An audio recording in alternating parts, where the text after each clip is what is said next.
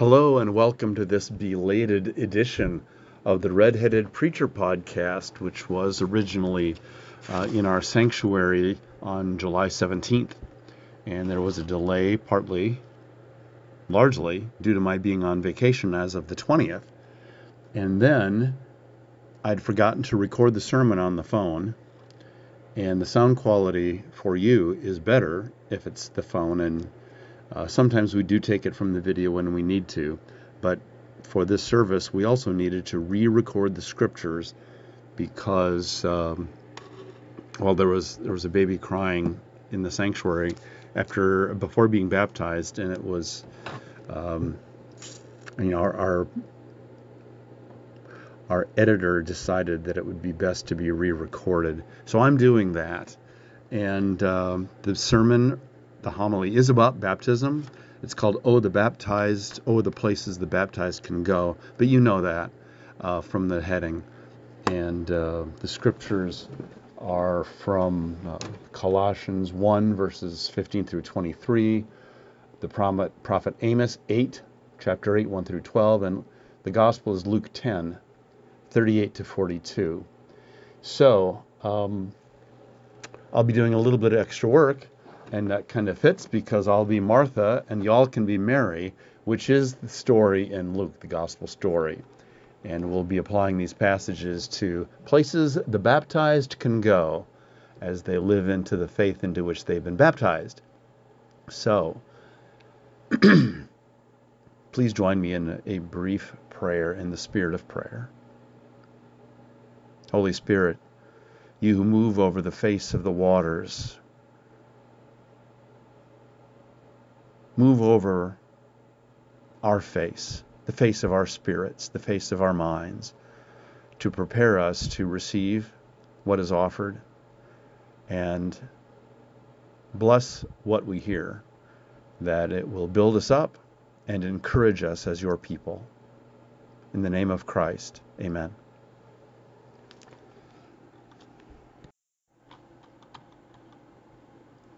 Our first reading is from the book of the prophet Amos, chapter 8, verses 1 through 12. God is not happy with the way Israel is treating its vulnerable, and God will not stand idly by. This is what the Lord God showed me a basket of summer fruit.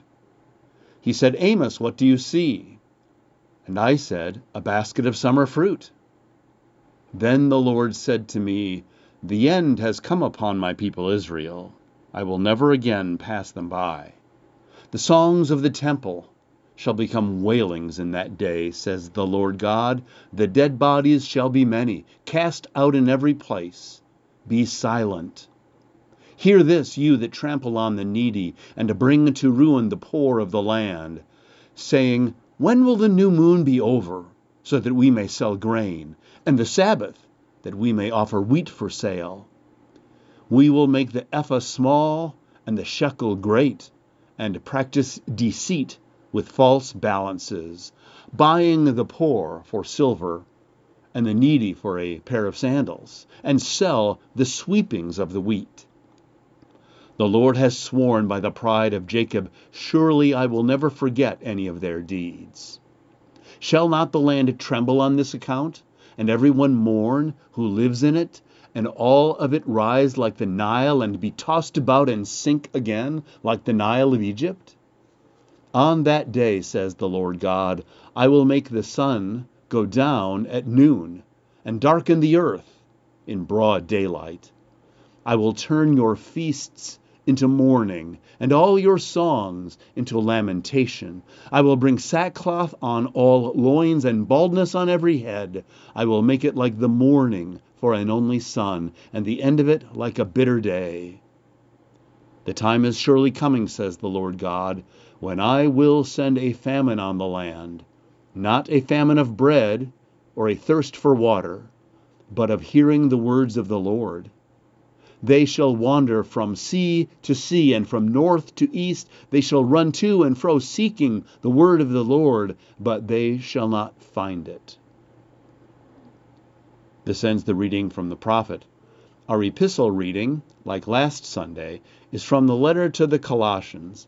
In fact, it picks up where it ended last week, and today is chapter 1, verses 15 through 23. The author continues to talk about Christ. Christ is the image of the invisible God, the firstborn of all creation. For in him all things, in heaven and on earth, were created, things visible and invisible, whether thrones or dominions or rulers or powers, all things have been created through him and for him. He himself is before all things, and in him all things hold together. He is the head of the body, the church. He is the beginning, the firstborn from the dead, so that he might come to have first place in everything. For in him all the fullness of God was pleased to dwell, and through him God was pleased to reconcile to himself all things, whether on earth or in heaven, by making peace through the blood of his cross.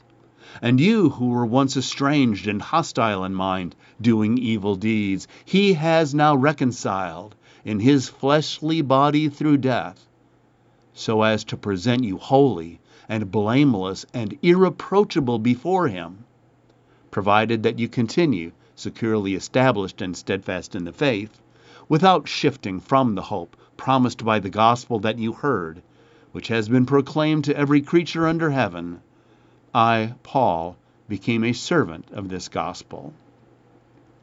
This ends the reading from the epistle. This morning, as promised, we hear one of the famous stories of Jesus, Martha, and Mary. We will hear Luke 10, verses 38 through 42. Now, as Jesus and the disciples went on their way, he entered a certain village where a woman named Martha welcomed him into her home. She had a sister Mary who sat at the Lord's feet and listened to what he was saying. But Martha was distracted by her many tasks, and so she came to him and asked, Lord, do you not care that my sister has left me to do all the work by myself? Tell her then to help me. But the Lord answered her, Martha, Martha, you are worried and distracted by many things. There is need of only one thing. Mary has chosen the better part, which will not be taken away from her. Here ends the reading of the Gospel and our scripture readings for this morning's worship.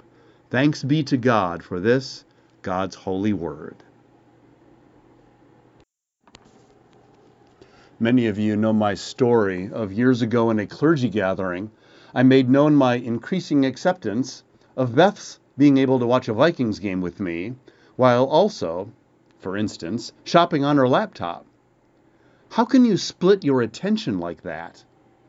Someone brought up the word multitasking. And I exclaimed something like, I could never do that, split my focus like that. To which Nan Concert replied, Of course not, Richard. You're a man. Followed by a round of laughter. I was reminded of how so many women, probably since humans first showed up and began having children, had to learn to multitask quickly and, one hopes, effectively. Later, I talked to Rich Schneider about this, who told me about the old Defending the Caveman one man show and its basic concept of men, historically, having the opposite ability to focus on just one thing, like as a hunter. No, we men are not often good multitaskers. Where am I going with this? I am going to today's beloved gospel story first. Folks relate, especially to Martha, so much, making the story so popular that churches like ours went so far as having a stained glass window made to enshrine it. Are you a Martha or are you a Mary? Do you think Jesus disrespected Martha and all the labor she was doing without any help from her sister? After all, hospitality is a famously prized trait in the Middle East for thousands of years. How dare Mary just sit there listening and not be a good host, making Martha do all the work alone? Where is the loving your neighbor in that? Who is baptized and receives the spiritual gift of selfishness? No. Jesus seems to take Mary's side. Martha, Martha, you are worried about and distracted by many things. There is need of only one thing. Mary has chosen the better part. I always thought that this was Jesus acknowledging that Martha has a lot of stuff on her plate trying to be a good hostess and fix dinner. But my study Bible offers a different take. In an annotation to this verse, the commentators wrote, By many things which were not important enough to call for excessive attention or worry. With delicate ambiguity, Jesus rebuked Martha's choice of values. A simple meal, one dish, is sufficient for hospitality. Oh, so Martha chose to make a major production out of dinner when she did not have to. She could have fixed the one dish, only one thing is needful, and sat down with her sister to listen after that. Jesus is telling his followers, including the baptized, that listening to God's word, to Christ's teaching, is the better part when you have the chance to do so. If you have to entertain in a spiritual context, keep it modest, simple, quick, so you can sit and listen, discuss, or study too. Service and learning, two major places to get involved in the faith. As the homily title says, thinking of service and learning, oh, the places the baptized can go. For who has not been changed by helping someone out who really needs help, by being in the service of God, and who has not been built up by taking the time to sit with the Holy Spirit through worship, reading the scriptures, meditation, or Christian education. Both service and learning hold the history and the potential to be life changing choices or places to go. One place the baptized can go in their spiritual growth and education is to having awe of Christ. Another place is forgiveness. Colossians, which we heard, is full of both. People will sometimes say they really like Jesus or they admire Jesus, but they do not care for his fan club. Knowing this passage, from Colossians can truly energize our awe in Christ and spark deep meditation. Good places for the baptized to go. When you or I think of Jesus, how often does this transcendent aspect come to mind? He is the image of the invisible God. For in him all things in heaven and on earth were created all things have been created through him and for him. He himself is before all things, and in him all things hold together. Stop and take that in. In him all things hold together. Folks talk about the center holding or not holding, but not about Christ holding all things together. And then the Christology in the passage gets deeper and also more human because it goes to his suffering and death. For in him all the fullness of God was pleased to dwell, and through him God was pleased to reconcile to himself all things, whether on earth or in heaven, by making peace through the blood of his cross. Oh, the places the baptized can go, including meditating on and drawing near to this forgiving, empathetic through his own suffering, and glorious Christ, who is more than 100% human. He is, according to Orthodox belief, also 100% divine. The rest of the passage is worth lifting up, but not today. Another place the baptized can go, and not only the baptized, is into service more far reaching than Martha's. Now, serving like Martha is surely a gift, accompanied by spiritual growth. Some of you know about Brother Lawrence. He was a lay brother at one of the Carmelite monasteries in France in the mid 1600s. While doing only the most menial jobs, washing, cleaning, and cooking, he continually enjoyed the, quote, presence of Jesus, unquote. His only desire in life was to commune with God. St. Teresa of Avila once remarked, The Lord walks among the pots and pans. She and Lawrence suggest that we turn routine tasks of washing and cooking and cleaning into moments of awareness. So again, kudos to those whose baptism finds them emphasizing less glamorous forms of service. I'm thinking, though, of the words from Amos which we heard. The Lord is calling out the hypocrites within Israel whose religious observances are but something to endure until they can resume making profit by cheating the poor, even on the Sabbath. Hear this, you that trample on the needy, and bring to ruin the poor of the land, saying, When will the new moon be over, so that we may sell grain, and the Sabbath, so that we may offer wheat for sale? We will make the ephah small, and the shekel great, and practice deceit with false balances, buying the poor for a pair of sandals, and selling the sweeping of the wheat so maybe not on the Sabbath, but they eagerly awaited it to be over so they could get back to making money. Upon them God promises judgment, but the baptized can serve God, love the neighbor, and the least of these with whom Jesus identifies by trying to end such injustices. Using one's gifts in the areas of social and economic justice could be local, regional, national, or planetary. Some of the types of ripoffs Amos cites can involve racism, sexism, and ageism as well. Angela, Harrison, Lisa, and Gregory, our baptismal parents and sponsors, will remember the story I told you of the pre med college students at Duke volunteering for a medical mission to the Yugoslav wars in the 1990s.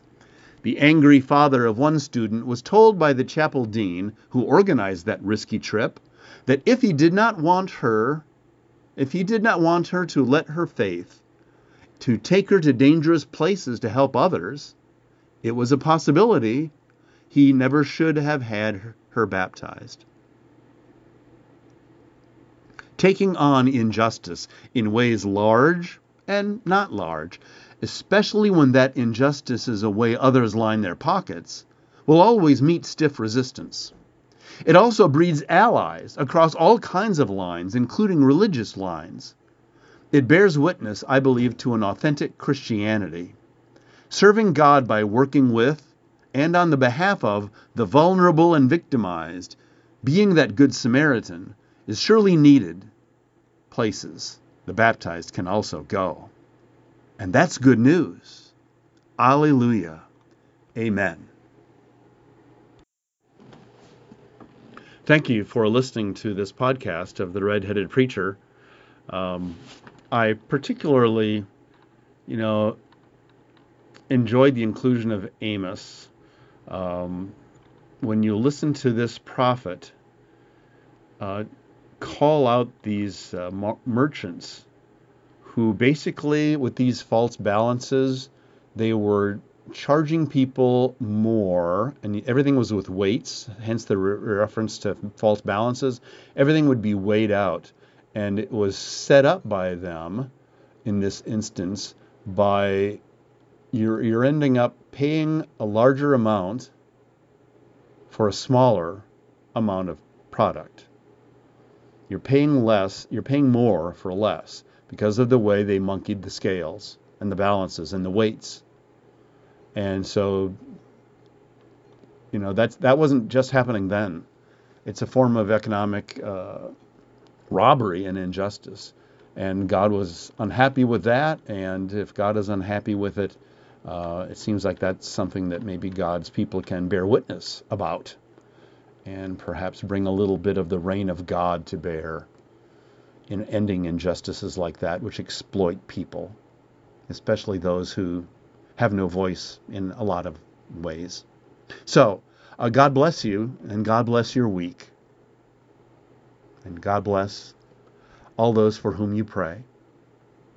Amen. Like what you've heard? Hit subscribe to follow and get updates on our newest additions to the Redheaded Preacher. We'd love it if you'd give us a five star rating and review wherever you listen to podcasts.